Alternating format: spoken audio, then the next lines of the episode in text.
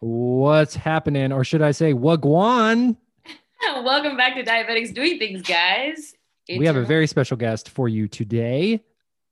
Oh, yeah. Er- Eritrea is continuing to run the show, run point on the takeovers for Diabetics Doing Things and Doing Things Day. And as part of those takeovers now, we're almost always including podcasts as a part of them so that we can get to know what it's like to live with diabetes in different parts of the world. Our very special guest today is Alexia Beckford from Jamaica. Yeah. Uh, call me Mrs. Worldwide from now on. Talk to me nice, in the words of Alexia. Um, it's such a good interview. I had never met or talked to a person from Jamaica with type 1 diabetes. So to have her just literally put her life on the table and be like, this is what it is, was absolutely an amazing experience. I think just talking to her and like hearing how exactly similar, like, because you'll hear in, in um, speaking in with her accent, and it's Patois is the uh, Patois is the is the way is Patois. patois. Okay, yeah, because O I O I S is French. So uh, patois and her vernacular, like it's a little bit different. It's a regional dialect, but there she's saying the exact same thing that everybody here in the U.S. always complains about. Like, can you eat that, or do you have the bad kind of diabetes? And I think it's so cool to see people's responses are so similar to our own here in the U.S.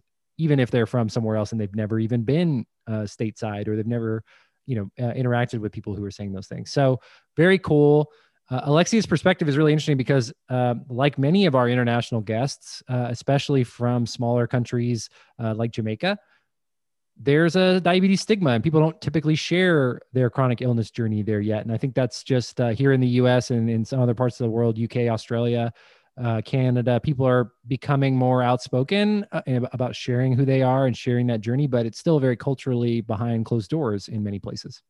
And I think all of our similarities with Jamaica are kind of on a spectrum of how they lead into more dangerousness. Um, because she, and she'll tell, and I'll let Alexia tell it, but there's a great story that she tells of how just basically the culture there breeds the same type of culture it does here, where those negative assumptions create dangerous situations of life and death. Right. And, and you know, I think you just get a really uh, a different look at what many people in the United States experience every day, which is you get diagnosed with diabetes, you're handed a prescription, and you don't get any other information. And you know, for somebody who was diagnosed at age 20, like Alexia, you know, you are older than 18, but you're basically in the same position as you were when you were 16, 17, uh, from a maturity level, from a you know station in life, and I think Alexi does a really awesome job of being brave and and showing so much courage with talking about how hard it is to manage a life with diabetes. And um, you know, when you hear people say things like, "Oh, well, you must not take care of yourself," or "You just don't have faith uh, that you could be healed," uh, when in reality, you're waking up every day, giving yourself injections, testing your blood sugar, changing your pump sites, changing your CGM, advocating for yourself at doctors. All those things are things that you're choosing to do for yourself and they matter and it's hard work and to say anything else is to minimize all of our experiences so thanks to alexia for coming on uh, i'm really excited to share this episode We are consistently doing things, guys, and come with us to Jamaica. I feel like this is a refreshing little. I don't know. It's it's great. She's great. I love it. and you know i've been to jamaica one time it was amazing um like on a cruise i just went on a cruise for like which is oh, you know wow. like okay. the, I the like, most wow. you know wild stuff i don't know but um i'm not a big cruise ship guy anymore but um that was the first summer i had diabetes i actually um i went on that cruise i remember because uh, my dad and i tried to go scuba diving somewhere and i put on the sign up sheet that i had diabetes and they you know wouldn't let me go because the uh, the insurance wouldn't cover it and it like hurt my feelings and it was the first time i remember um not being able to do something and my dad and I remember I was like 16 and like, you know, feeling kind of sad uh, because we were having this, you know, about to do this cool thing. And he put his arm around me and he's like, son, maybe next time we just don't tell him. And, uh, you know, then we like went, went to the beach somewhere, of course, like it's, we were in, we were in the Caribbean, but anyway, small story from me. Uh, great, Loved amazing Aw. episode coming from Alexia here and uh, really h- looking forward to seeing your feedback from Alexia Beckford. Okay, welcome back to another episode of Diabetics Doing Things. We're telling the amazing stories of people with diabetes from all over the world. All over the world. The key, the key phrase today, because joining us from Jamaica is Alexia Beckford. Welcome to the show, and Eritrea is here too. of course. Of Thank course. you so much. Wagwan. Thank you. Okay, that means what's up? Yeah, Right. Have to translate. So I watched. I was telling Eritrea about this. I watched Top Boy on Netflix, uh, and they all. It's about like some London gangsters, and they talk and they um they all say wagwan. So like yeah, I'm I'm with it. I'm tracking. Uh, like I was trying to integrate it into my like everyday sayings, but it just never caught on. People were like, "Dude, what are you saying? I don't understand." The the, Uh, that, the Chet Hanks of diabetics doing things. Oh boy. Yeah, man. It will come. Like if you hang around us enough, it will come. It'll be like easier. It'll be like, yo, Wagwan. Yeah. I love it. See, we- well, we're already like we're already into like the differences in culture. That's why we're having people on the show. It's so We'll great. have So get some Jamaican food in Dallas, Rob. no, real talk though. Some good Caribbean food here in town is it's hard to find. They have it Whoa. upstate. There- I feel like the Caribbean culture in the United States, Alexia, is really popular, like in New York and Flor- Florida, and Mhm. you know, even Seattle has a lot of Jamaica. But I feel like you know we're lacking here in Texas. Well, we were kind of talking about that beforehand. I feel like te- Texas doesn't seem like a super cultural melting pot. Doesn't seem like a very welcoming place sometimes. I think it has a reputation for cowboys and big trucks. Um, and that doesn't necessarily lend to the most culturally diverse places. But I think that's, you know, we're very culturally diverse here in DFW at mm-hmm. least. Well, I mean, hopefully, but I was talking like some Jamaicans will come there with some great food because, like, Or I'm sure they'll DM us. They'll say, "Hey, we're diabetic. We- you know, we want to reach our Jamaican community wherever you may be listening from." So if you live in Dallas, you know where some great Jamaican food is. Please DM us, but also Yeah. please DM us. because the Car- is Caribbean Cafe in uh, in the farmers market, pretty solid. Pretty Never solid. heard of her. I, I used to live I used to live there, so I, that's why I know about it. But Of course. uh, anyway, um, Alexia, you have diabetes, and uh, I know we're going to talk a lot about diabetes community or lack thereof in Jamaica. But why don't you clue us in and tell us your diagnosis story? How did you come to join the T1D family? Oh, whoa. I think, what was it? Yes, it was, I was 20 years old at the time. Had like finished up college, um, working in my family business, and I was like super healthy. Like I was going to gym, I didn't drink soda, I didn't do all of these things. And then I had all of a sudden I was getting like frequent urination, thirst, lack of energy, all of these things. And it, it was very shocking for me because I've never had that before. So the speeding things right along went to the general practitioner. And he he didn't test my blood sugar. He did a urine test and he said it was high. But I had to do a blood test. And they were recommended that I fast. And I'm not good at fasting. Fasting is not my portion. So when they gave me the glucose to drink, like I actually vomited on the nurse, on the phlebotomist, because like, and then I remember less than two weeks later, I called him and i'm like, okay, what's the result? And he was like, uh, uh, uh, I'm like, am I diabetic? And I was on the bus when I called. And I think I just started to cry because it just hits you. I started to cry and this lady came over to me and I said, I'm diabetic. And she said, it's going to be okay. And, um, you know, I went to him. I went to him the second time just to get the results in person. And they came with this little book, one paragraph on juvenile diabetes. That was it. He gave me a letter to the Diabetes Association of Jamaica. I went there at the time my blood sugar was 23. I don't know how to do the big numbers because from I'm Yeah. diagnosed, I always know those small numbers. That was 23. And in 45 minutes, they were just telling me how to eat, how to inject, and that was it.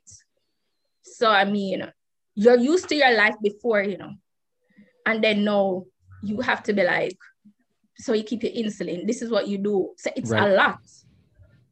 And uh, just so, just for those who are listening at home, uh, 23 millimolars blood sugar reading is uh, over 400, uh, about 415 milligrams per deciliter. So, Yeah. doing that live conversion for you here, guys. Yeah, thanks. So like, I, you know, I didn't know. As I said, sometimes I see these big numbers, but like I only know the little numbers. So when she gave me the insulin, like everything was relief. But you have to understand, nobody in my immediate family has diabetes. Nobody has type one.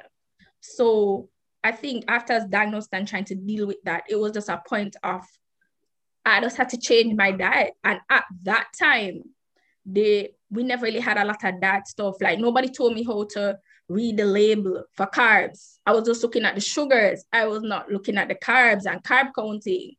Nobody taught me that. So I remember for like for the first two, three weeks, it was hard. And my father just said to me, listen, you, you just have to deal with it because he realized I was getting depressed because there wasn't a lot of literature. Or the literature right. I was finding was like type two.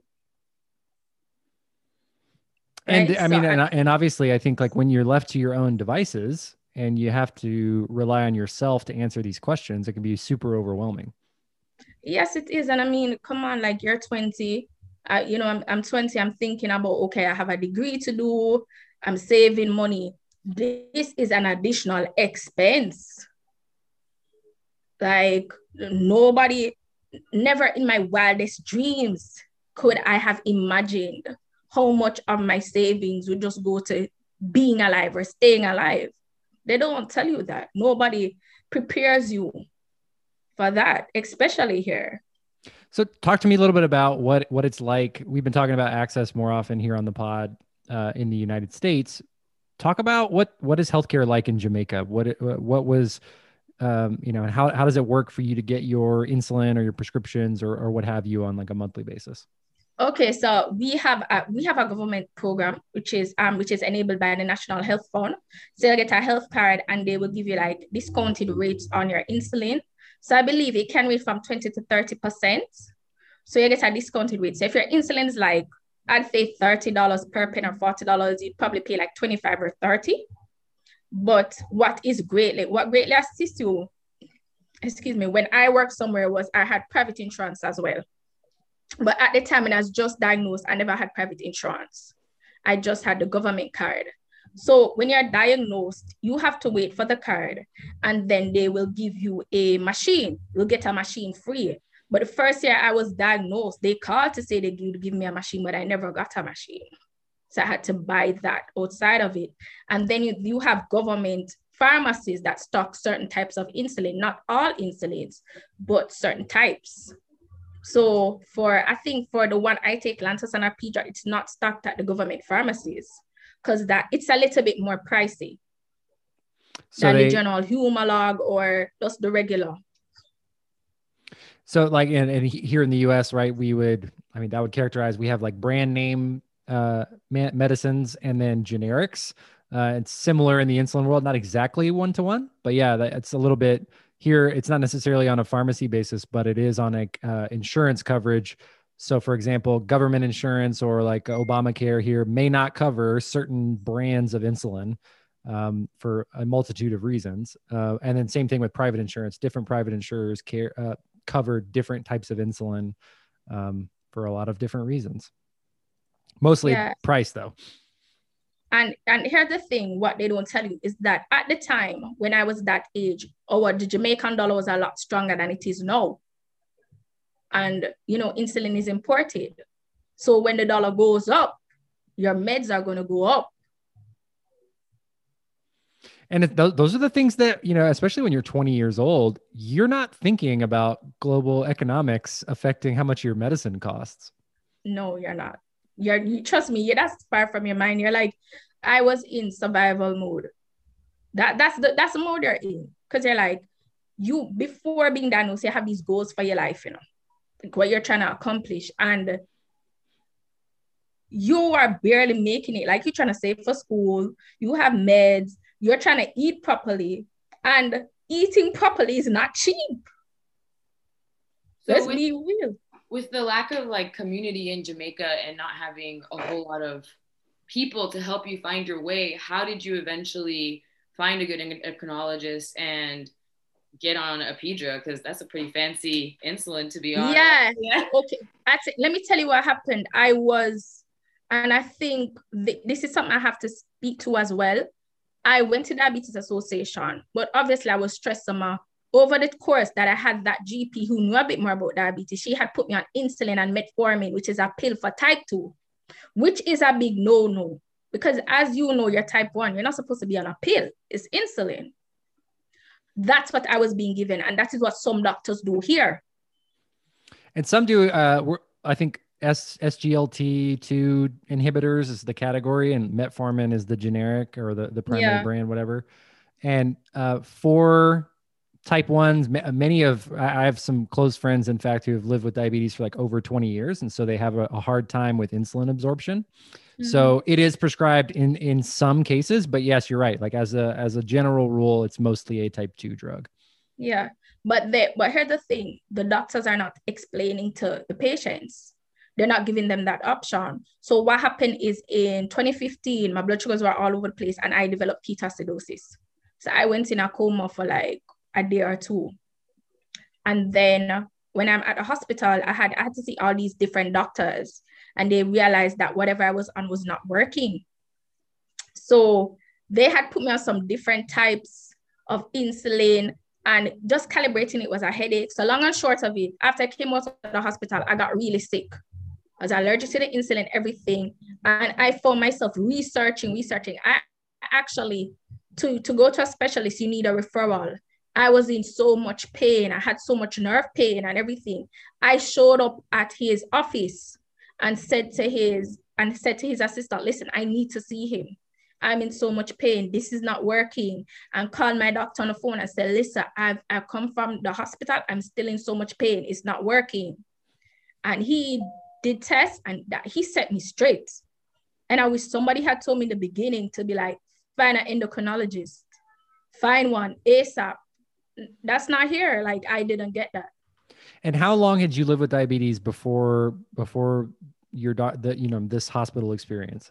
I had okay, I had lived with it for like eight years. Wow. Eight years. So you went eight years on, with diabetes without seeing an endocrinologist. Yes. Yes. Alexia, and I feel like I have to say this, she looks 26, but she was diagnosed 20 years ago. And Alexia looks like she's my age. And when we talked, I was like, oh yeah, girl, I was diagnosed, blah, blah, blah. She's like, oh yeah, me too. And I was like, what's the math? That's that Caribbean. So- that's that those Caribbean genes. That's like Hey, that, you know? yeah. Yeah, I'm telling you. Because you were diagnosed in 2003, right? From when Yes, was- yes, I was diagnosed yes. in 2001. So that's a long time Yeah. ago. So I just wonder, has the care in Jamaica changed? Like, do you know, like as a standard, has it changed, or are they still kind of doing things the same way, giving I- patients? I think-? You know, to the thing when I was just diagnosed, and I think it was definitely after college I was diagnosed, right? I think what has changed is that the Ministry of Health is like putting up more information about okay, make sure you get fitness, make sure you're eating right to prevent you from type 2 diabetes. Because when that ad just came out, they were saying to prevent you from um getting diabetes, and it was ju- just general, and I was upset because I'm like, listen, be specific in who you're targeting. So I feel like we have the program Jamaica Moves, which is about telling people trying to move and eat right and protect your mental health. But I also believe that from a cultural perspective, we have to we have to do our part too. Because culturally, people be like, you know, no man, my uncle did have liquor sugar and he no want stop drink the rum and them cut off him foot. I- I- I- And you're like, Yeah, and I mean th- those kinds of conversations happen here too. I mean, there's I mean there's an awareness, you know, and I saw something on the internet the other day like talking about social issues and things like that where it's really not a lack of awareness anymore, but in a lot of cases for chronic illnesses, I think it is like you know, most people's experience in the United States is very similar to that. Like they had an uncle or a grandmother or a dog or a cat who had diabetes and that's how they learned about it. And what we don't do a great job of in mass is talking about the differences between the different types of diabetes, even within type 2 diabetes or within type 1 diabetes, like the different types. There's so much information that we just are not covering. Yeah, and I, I definitely have to agree with that. And I, you know, I find myself just ed- educating people on a day-to-day basis and saying, listen, I don't have type 2. My pancreas does not produce any insulin, okay? It just doesn't. It does not want to work. It's not because I don't have enough faith. It's not because God didn't want to do a breakthrough. It just don't work. Because I, I, I find that depending on who you're talking to, the narrative changes.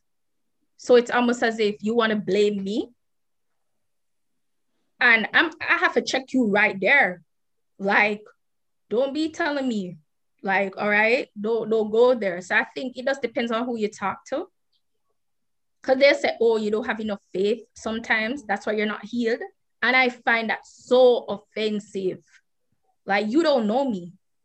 And I got so upset one day and I had to say to somebody, like, I get up every day and inject myself four times a day. Like, do you think I want to do that? Like, are you real? Do you really listen to the words coming out of your mouth? Like, who would want to do that? Who wants to get up and be a pincushion and test and test and test? And that hurts, but they're coming from a narrative of not knowing and brushing it off because culturally, you know, you want to make light of a situation, but it's not light, it hurts. And just because I'm not crying about it, that doesn't mean there isn't a side of me like, yo, this is hard. And to Alexia's point, with the Ministry of Health and Wellness, before this interview, I was doing like a few days ago, I was doing some research, and they put out this uh, book in 2020, which was like an interim guideline of the clinical management of diabetes in Jamaica. They mm-hmm. only talk about type two. So, oh. so that kind of feeds into this culture of of blame and shame and just in general an idea that these people have put it on themselves because they you know and that's terrible so well and i think that's doing a disservice to people with type 2 who can't change their diabetes you know i think that was something you know i bought into a narrative for many years as i think many people with type 1 do which is that you know type 2 people with type 2 diabetes are totally in control of their outcomes and you know mm-hmm. they can reverse it if they just wanted to or if they just did what they were supposed to do and I think, you know, learning, and, and again, it all comes back to learning and, and uh, opening yourself up to other narratives because that's not true. And that's, I think that oversimplification, I think oversimplification in general is very dangerous. Um, and I right. think it um, takes away a lot of really positive things from people working really hard. Just like you said, Alexia, all of us are doing some really inconvenient, really painful, really annoying things every day multiple times just to stay alive. And then you know it, it, feels very hurtful and i think it can be triggering or um, you know just make you feel really gross when somebody says oh well you just don't have enough faith or i know exactly what you're going through. It's not that hard. Uh, no. and it just is very it can be very it feels very attacking. Minimizing. Yeah. It's taking our problem making it bit yeah. and i feel like you know, because it's although persons out here we say it's sugar, so you minimize it, but you would never tell somebody who has cancer, you would have minimized their experience. So why are you minimizing my experience? Because you don't know my experience, like you don't know how I feel. And I think that is something that as a culture is going to take time. Because as I said, we don't speak about certain things. We just don't. Let's talk about that for a second. As um, Jamaicans, we. So you, I think you said like that's cultural. It's not just diabetes. It's it that's you know putting on a, a happy face was what we would say here is like yeah. put, putting putting on to show that you're okay, whether that's diabetes, cancer, financial, mm-hmm. uh, etc. You're not like that though, from a diabetes perspective. Like, so is that weird for people that you're sharing this journey publicly? I think it's. I, I think it's you know, it is very weird for some because I'm like, okay, I have type one and I put it out there. And that's not something that you you just talk about. That's not something that you really talk about. Because as I said, when I was coming up, I did not see a lot of people openly say they're type one or even type two. Persons were really discussing it. Like I'd go to a family event and be like, so there's no diet, anything, there's no low carb juice, we're having some sweetie business come on, come, what's happening? Like I discussed it with my pharmacist, and and and I think what I've started to do is, you know, just be very just be very vocal about it. And what I have found from my perspective is that even doctors and people I come across, they're like, oh, you really read up on your thing. But I'm like, if I'm gonna have this, I need to know what's happening. Right. Um, but definitely, Rob, I put myself in a position of if I were my younger self, I would want somebody to tell me. I man, that you're you're taking uh, words right out of my mouth. That's the same thing I wanted to do. You know, is like be the person that I needed when I was 16 years old. Uh, somebody that I could look up to and say, "Hey, you know what? This person has diabetes too, and I can, you know, rely on them to live whatever life I want to live." Definitely, I think that is so important. It's crazy that Jamaicans don't want to talk about diabetes when 17.9, sorry for the statistic, 0.9% of them are impacted by the prevalence of diabetes. We think that like Hey, I it's 1.2%. That's not, I'm not sure about that one. I think it's 1.2 has the chance of being diabetic or is a Mhm. diabetic or knows a diabetic. You know how in America it's like one in every three knows a diabetic, Yeah. diabetic or blah, is impacted. Yeah. In Jamaica, it's 1.2. So I'm just like, that's a lot of people. that, that's a lot of people but here's what they do they they brush it off so you say to somebody you know and you can go to a bar anywhere and you'll be like my grandma is diabetic they will know somebody who is diabetic or has sugar but there's no acknowledgement in terms of they should take better care of themselves So, Alexia, if you went to a bar and you took an insulin shot at the bar, what would happen? they'd be looking at me like you have sugar or something them would have I think what happened when person see they stare and the typical Jamaican response is what wrong with you? What's wrong? What wrong with you? You all right? And if you said to them you know say they see with the injection and they're like yeah it's the bad one you have. It's very that's simple. the first thing. They'll tell you you have the bad one. Because as you said the ministry of health focuses on type 2 so when they see you injecting yourself they're like it's the bad one you have lord i feel sorry for you. And you know all these little random questions like the injecting your vein and all of these things come up. Yeah man they ask that.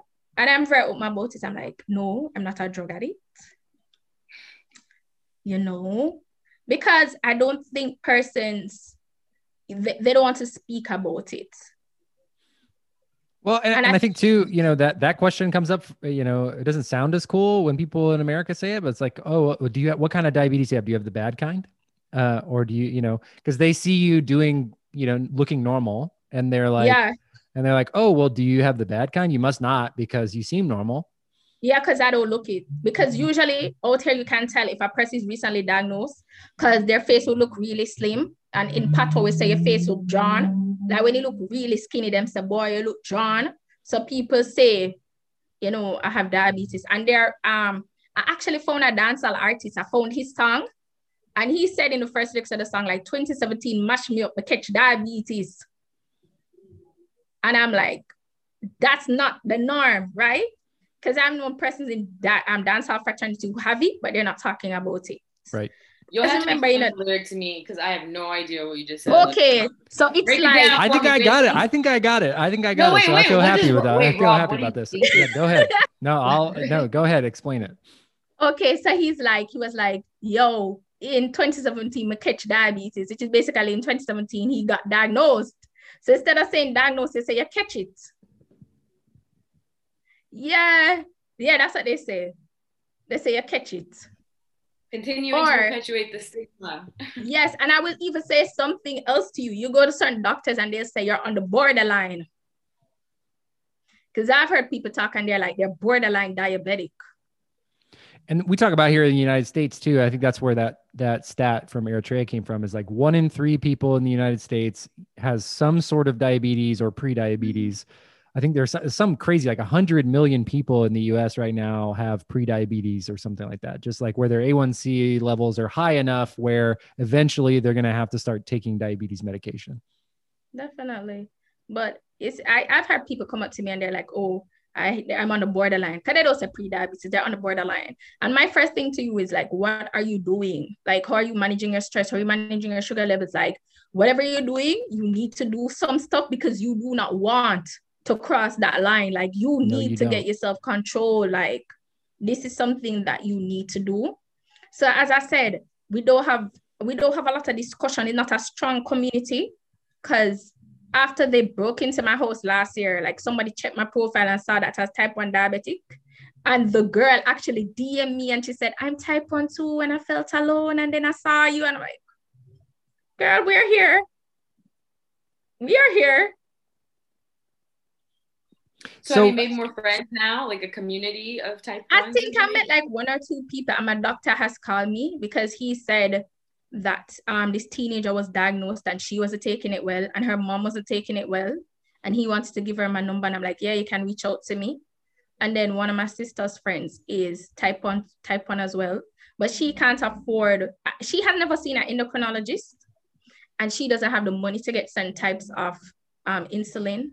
So she was hospitalized quite a bit. And it's kind of, it's disheartening because I remember my sister was in the island and she called me and she said, can you give my friend some money? Because she need to get insulin. That I felt that. Hmm.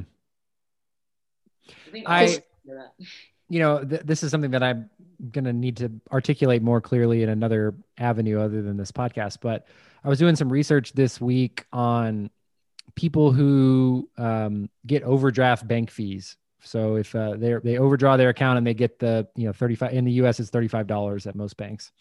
Um, for every like every person who gets one is more likely that they're going to get 10 more over the course of the year. So again, like adding up those costs. And I was thinking about that for a second about insulin. It's like if you if you need an emergency supply and you're able to get one,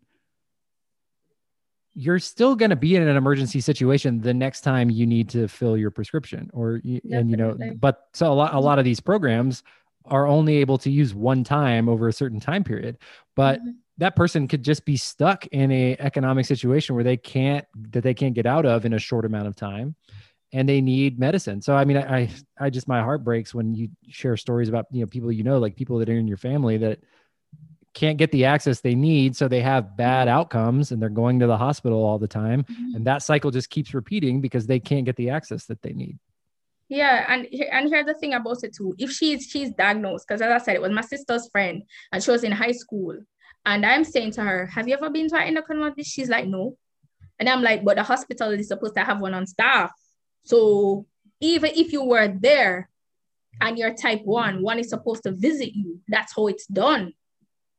So if you're hospitalized, endocrinologist is supposed to visit you, do the blood work, and you they you have a follow up clinic, which is a bit cheaper than going to the specialized visits. The clinic is longer, but that's more affordable. And I'm saying that's not adding up. And it's all about knowing your rights as a patient. And that's that that's a next thing. We don't really know our rights as patients here.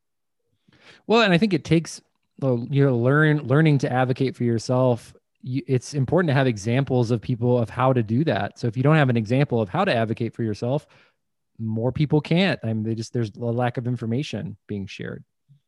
I think I think that's definitely true, but I found myself not really seeing an advocate because I was hospitalized two times for long periods in 2017 and 2018, and I had to be my own advocate. There was no one there. I never saw anybody there. The patient care advocate didn't visit the ward, and I couldn't visit them because I had fractured my ankle. So, and I saw doctors who from the orthopedic orthopedic department trying to change my insulin, not consulting an endocrinologist, not consulting plastic surgery, not consulting infectious disease. And I have to be like, but no, like, how are you changing my medication and you are not an endocrinologist? That's not your specialty. Your specialty is bone. Like, you need to consult. That not making sense. I actually had like a rub and itch. I don't think you know how upsetting it is to be in a hospital, not being able to move and somebody wants to change your insulin and you have to email your endocrinologist and he's emailing you that he cannot come onto the team because he has not been invited by that team. That is how it works here. Like whoever is your primary care has to invite the endocrinologist, has to invite other teams to consult. And for him to tell me, don't let them change your insulin. I went in and they were putting me on type R insulin. And I'm like, this is not making no sense I'm coming mm. out of surgery and my blood sugar is high, and I have to be like, are you like, are you guys real?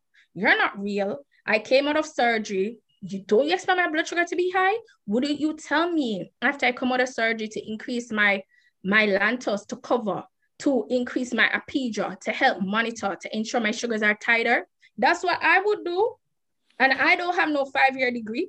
Well, and I think that actually happens here a lot in the United States in the hospitals um, because when you're admitted to the hospital, you are under the care of the hospital. So, and so, like, if I was uh, in your example, if I was admitted to the hospital for a broken ankle, but I had to go into surgery, so they wouldn't, they took me off my insulin pump or put me and put me on like an insulin drip or something, which is typically what they do. If my blood sugar was 400 and I felt terrible, I would normally just give myself a bolus and you know come back down but in a mm-hmm. hospital sometimes your unless they have authorization from an endocrinologist who's not necessarily your endocrinologist, they have to authorize them to be able to give you more insulin.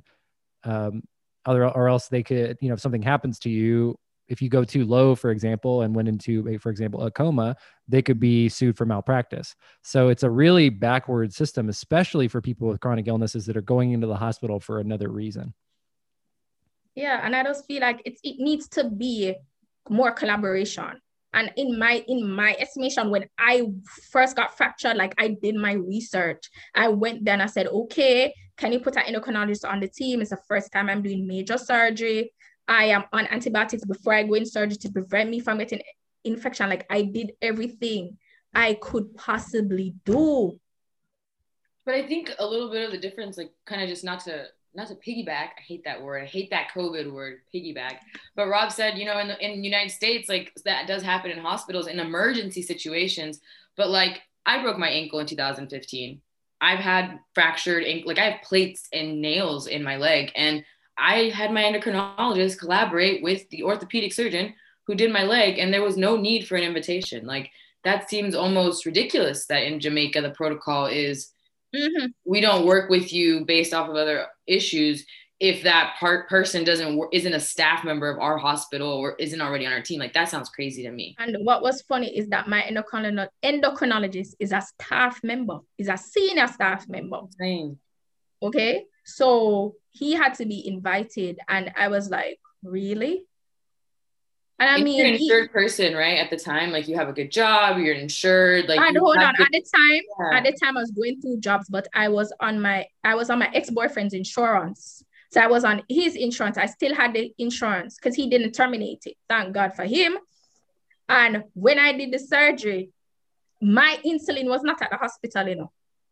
Mm. So I couldn't get Lantus, I couldn't get Apidra. So if somebody, if like, if you're my friend in Richard, I had to be like, okay, buy two, three pens, buy four pens, Keep it on hand. And bring it. And bring it because it's not there. You're not gonna get it. Yeah. Oh my they don't goodness. have it. They don't have that one. That's too costly. You're not gonna yep. get it. Yeah, and I mean, like hospitals when they go do budgets, the insulin is expensive. We all know that, right? Um, and you know, they, for them to keep a bunch on hand costs a lot of money. So they, uh, you know, again, like people who are not making these doctors are not making those decisions. It's hospital management people. Yeah. Um, really gets us wow. into trouble. Um, I do want to talk a little bit um, about. Uh, I do want to talk a little bit about your coma experience. Um, yeah. If if you're if you're open to doing that, because I think I don't yeah, think we've no ever had we've never had anybody on the podcast talk about going into a coma and some of the complications that come with extreme low blood sugars um, to, or, or even high blood sugars. What uh, give us the circumstances that um, uh, you know uh, went, went along with that? You know what happened? I just I just was I remember just being very thirsty. I remember just going to my regular doctor. Um, my partner at the time dropped me off, and I was like, I'm like, okay, go to work. I went to a regular doctor. I'm like, okay, I'm gonna call my mom. And I remember she rushed me to the hospital. And I remember like I I I do remember like going in and just using the bathroom and remember not being able to pull up my pants, not being able to do anything. I wasn't even speaking the same. I had an accent when I started to talk. That's the little bit I remembered. And I remembered that when I woke up, I had a catheter. I had IVs in both hands. Like I was so weak. I like I didn't I didn't even know. I had to ask the nurse, you know you're bad when the nursing station is here and your bed is there because they have to constantly watch you. That's how the hospital thing is. If your bed is right beside the nursing station, you know they're watching you constantly. And I heard I was there for like two days. Like I was, I was, I was like not there. Like everything was going good, but I was not there. And I just remember just waking up and I was like, where am I? The girl is like in the hospital. And like I never had my phone, I never had my bag, I never had anything because you know they're visiting hours. And I remember just being like, bag everywhere, you remember as like it, it was like a shock to me. But then understanding that, you know, I was not on the right insulin that would have helped manage my sugars, you know, my potassium levels, all, of all these things right? And coming back from that was hard because my body felt like after I got released, my body felt like I was being sucker punched. I came out, I had nerve pains, never before. Like mm. I was super skinny. My entire, it, it, it's like, I, I can't even put it into words because it, it's a different experience. And then when I was in the hospital, one of the catheters, the balloon, it burst. And I'm begging the nurse to take it out because I'm in severe pain. And this nurse is going to say to me, if I've never experienced labor before, she can't take it out without a doctor's authorization. And I'm like, listen, I am in severe pain. I can walk a little bit. So you need to call a doctor and you need to take it out because I'm in pain. Like I'm in pain, hmm. pain. Like you need to take it out. Call him, get him on the ward, something, because that was like at 3 a.m. in the morning. So you need to take it out. Hmm. Yeah, if you if you Rob, let me tell you something. Is if you don't know your rights, all of these things, all these things will happen. Well, and I think, you know, having a chronic illness changes your relationship with doctors, right? Because I think when you're younger or before you've had any complications with an illness, you assume that your doctor knows everything about how to treat you and you have no reason to question that. And that's not their fault all the time. Uh, you know specialists specialize in different uh, areas for a reason and the human body is very complex. Uh, but i think you know one of the things i tell people who are newly diagnosed it was, it was interesting you were talking about you know uh, some, someone from the federation reaching out and saying you know talk to this person and her mom because they're having a hard time you know, one of the things I tell people who are recently diagnosed is that you can, if you don't like your doctor or you don't like what they're telling you, you can find another one. Um, but you know, again, that comes up into an access problem because some people live in small towns or even small cities that only have one endocrinologist, one or two, and uh, or it's a long trip across town to the other one, or the other one is out of their insurance network, and there's a lot of different obstacles that prevent people from getting the care that they need. Well, I, I would just say when I was when I had ketoacidosis and that was 2015, 2014, 2015, I remember this endocrinologist came and I had like a small juice, like it was a little bit of juice, had like 20 grams of sugar. And this lady behaved a way when she saw it. She was disrespectful to her senior residents. When she was doing the analysis, because in the morning, when they'll come to you, they do ward rounds. She did not acknowledge me as a patient. She just read my number. And I remember leaving hospital and somebody said, Oh, would you go to her? I said, Never, not happening, not today, not tomorrow, not the next day. I am not going back to that woman. That woman is straight up disrespectful. She's rude. So you have many endocrinologists out here, and the cost will vary. Cost will vary, right? I mean, I would say if you're in Jamaica and you cannot afford an endocrinologist, find a diabetic clinic at a hospital and ensure that you, you can at least see an endocrinologist, and that will be more cost efficient than seeing them privately. That's what I'd recommend. Hmm, good advice.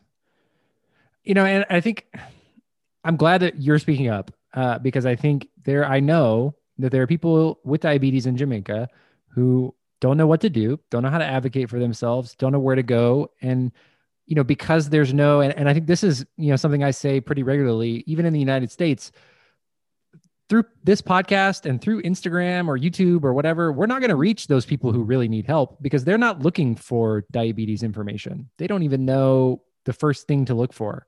So, you know, getting in in the front lines of these hospitals, of these clinics, of these wards is the best way you know to meet people where they are because those are the people who need the most help right away knowledge information and care.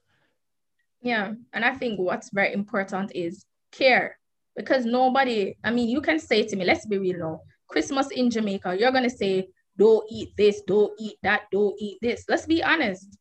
Most of these families are not going to prepare no low carb low carb meals. Let's be real so you're gonna have the you're gonna have the baked ham with the pineapple slices and the cherry. You're gonna have rice and peas. You're gonna have curry goats. You're gonna have chicken or whatever different meats. And it's a standard to have fruit cake and sorrel, which is a drink, which is rum and sugar. So instead of saying you can't eat this, you can't eat that, it's better to say, okay, here are your portions. Here's what you need to do. And Like, here we're your not saying carb you- your carb counts and things your like carb that. counts. Not to say you can't eat it, but remember, if you're high, you may have to bolus for certain things. This is what you need to do, right? Don't just be at a person like, and you know what I dislike? Are you supposed to be eating that? I dislike it. I dislike it, and I dislike it. You are not the food police. This podcast is helping me confirm that that feeling is international. That's what I'm saying. I'm like, we wow, all feel this. we are all going through the same stuff. It doesn't matter. Cul- cultural barriers, language barriers, everybody's asking the same stuff. Where's like, the t-shirt, Rob? Yes, I can eat that in every language. yes, because you go out and I ate a brownie. Like I somewhere and I'm like eating brownie. Oh, you're not supposed to eat a brownie. And I was eating brownie. I'm Yeah, and, and I think though, you know, you're bringing up a bigger point. Medical literature, diabetes literature, culturally, right? So in the in America, you you can come you can come over to the U.S. and we'll take you to the hospital and they'll give you a meal plan. It's not going to have any of your home Jamaican foods in it No. because because that's not what they wrote it for. They wrote it for for Americans, right? Uh, and a specific kind of Americans, white Americans mostly. the blanco, Uh, the yes. translucent. Why? Because white people wrote it. So um, they were like, you know what? You know, chicken with no seasoning and white rice or brown rice and uh, you know baked potato. That's what you should have. You know, carrots every day. every day. Um, no, no. and that's not going to work. Uh, No, that doesn't not. work for me, and I live here. So it's like, um, you know, again, when I'm having conversations with newly diagnosed people, which it's very tangible for me right now because recently I had a discussion with a young man who, very similar to you, just got a prescription for insulin and a paragraph on what diabetes is, and then you know, go to the endocrinologist in two weeks was was what happened Mhm. him. And I was like, okay, um, well, we um, need to cover some basics. you know, we need to say like, okay, uh, he because he's like, I love I love this particular restaurant, and I and I I heard that I'm not gonna be able to eat there anymore. And I was like, no, you can for sure. We just gotta learn to carb count. And he was like, yes. the amount of relief on this. I mean, he was 18 years old, loves this fast food restaurant Mhm. and just the relief on his face that he didn't have to give up something that he loved was worth the price of admission right there. It was just for me like seeing that a little piece of information from somebody who's li- has a lived experience that they know that they can get through that is so so so important. So whether you're in jamaica or you're in the us or if you feel lost connect with somebody with diabetes and ask them the questions because i think that's the best life hack i can give you Definitely. I think, and I, you, you know, you're so right with that. I mean, we have to connect with each other. And I always say, when you share a story or you share a testimony or what you're going through, you're actually empowering somebody who is going through that, who has been through that. Because sometimes, yes, we are online, but online is such a big space and you can feel alone. it really so, is yeah. So, as you said, just to be able to carb count, because when I was just diagnosed, no, one- no one taught me how to carb count. No. So I guess was- if, Alexia, not to cut you off, sorry, but if you could say something to yourself now, like looking back, like to 20 year old Alexia who first got Oh. diagnosed, like what would you say? I would, uh, you know what I'd say to my 20 year old self? I'd tell my 20 year old self, listen, it's gonna be okay. Have faith. Just trust it's go, it's gonna be okay. You're gonna have some up days, some down days, you're gonna cry, but it's gonna be okay. That's what I'd tell myself. I'd definitely tell myself it'd be okay. Cause you you have to for me, just going through life and everything, I'm just diabetic related and just life in general. I am a firm, firm believer in God and faith. And for me, like I know, like when you have this disease, you cannot have any pride because you will be broke and need help. And you have to reach out to people and be like, listen, I don't have a lot of money right now, and I need help getting insulin. I need help with something. I need help with test strips. Like, don't be afraid to, you know, reach out because we're all put here for a purpose to help somebody. And you don't know, I'm helping you today, you could be helping me tomorrow. Right. And there, there's no shame in that. There's no shame. You didn't go shopping, you never wasted your money. Life happened, like bills happen, and you're trying. So, like, I would definitely say you have this disease, nothing is wrong with it. Always go through good and bad days. Sometimes the bills take over, like, it's rough. It's rough. it's rough. Don't make nobody like don't make nobody make you feel bad because it's hard. Like it's hard. It is. And I mean, you know, I don't think we say it enough. It, it is hard. You know, we we talked about at the beginning of the year having a conversation about whether you identify as disabled or not, uh, whether we identify as disabled. And sometimes I think with diabetes, we try really hard to not seem like it's bothering us, but it's really hard and it takes a lot of energy and it takes a ton of money and it takes a lot of extra thought mm-hmm. that most people don't have to go through. And to say that you're not, you don't identify as disabled is just, I think, overlooking and minimizing all of the work that you do just to stay alive every day. And you said that at the beginning, like, if I if it was easy for me to fix this or if I just had more faith, why would I be waking up every day giving myself injections all day or changing a pump site or changing a CGM or trying to get mm-hmm. better access to insulin or, or, or more information? um, you know all all of those things are are in play and you know i'm i'm glad that uh you you, know a found your voice to share uh, you know uh, against a lot of obstacles uh, you know cultural and otherwise in jamaica and that you're here telling the story and being that person that you needed when you were diagnosed uh, it's it's inspiring and i know it's going to make a big impact in your local community but also just in the greater diabetes community thank you so much. You know, it just it means a lot to just be able. And I don't think, you know, you guys are doing such amazing work. So, you know, I'm saying it in patois, but definitely have a big you guys up a lot. Like a lot, a lot. Big ups, meaning like I forgive, which is you know, translating kudos to you guys for all the work you've been doing because you've just been doing amazing work and showing different faces, right? Not just persons who are like in the States, but persons in different countries, like Lebanon and all these places. So you're like, okay, you know, I thought it was bad, but it's not so bad. You know, my place don't really bum out, so I shouldn't really feel a little way. It's hard, yes, but you know, so you know, you're giving that voice. So yes, we have this issue. Yes, it's not hard, but you're not alone. So definitely love what you guys are doing. Definitely. I have definitely big up you guys for even just you know, conceptualizing it and then executing it and say, yeah. So that's really big, big, big. I mean, the bigger big, picture big. is that not we don't just want to do it for it's not because it's not for us. The point is to build that international community of diabetics doing things because now for Jamaica we have a face.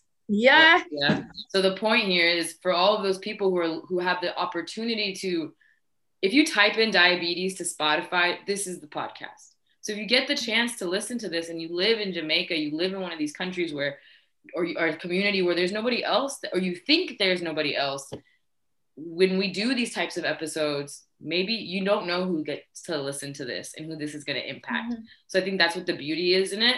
Um, so if you do listen to that, reach out to Alexia. Alexia, where can they get to you? Where can they reach you? Oh, wow. Okay. So you can reach out to me at Beckford Alexia on Instagram. You can reach out to me on Facebook, Alexia Beckford. You can send me an email, alexia.beckfordjm at gmail, right? So all my information is there. You know, reach out to me. Definitely jump on her Instagram. She has a really cute shop. I don't know if she ships internationally. That's the only reason I haven't ordered no, it. I'm like, I'm working on that, girl. I'm working on it, baby steps, but it's so boss big. We're gonna bus big, big, big. I love it. Uh, Alexia, thank you so much for coming on the pod and for doing an amazing takeover. Uh, you, if you haven't seen your takeover, check it out on the Diabetics Doing Things Instagram. Um, that's why we're doing this to tell amazing stories of people from all over who experience diabetes in their own world. And you know what we're learning is that those worlds are a lot more similar than uh, they appear to be. So thank you again.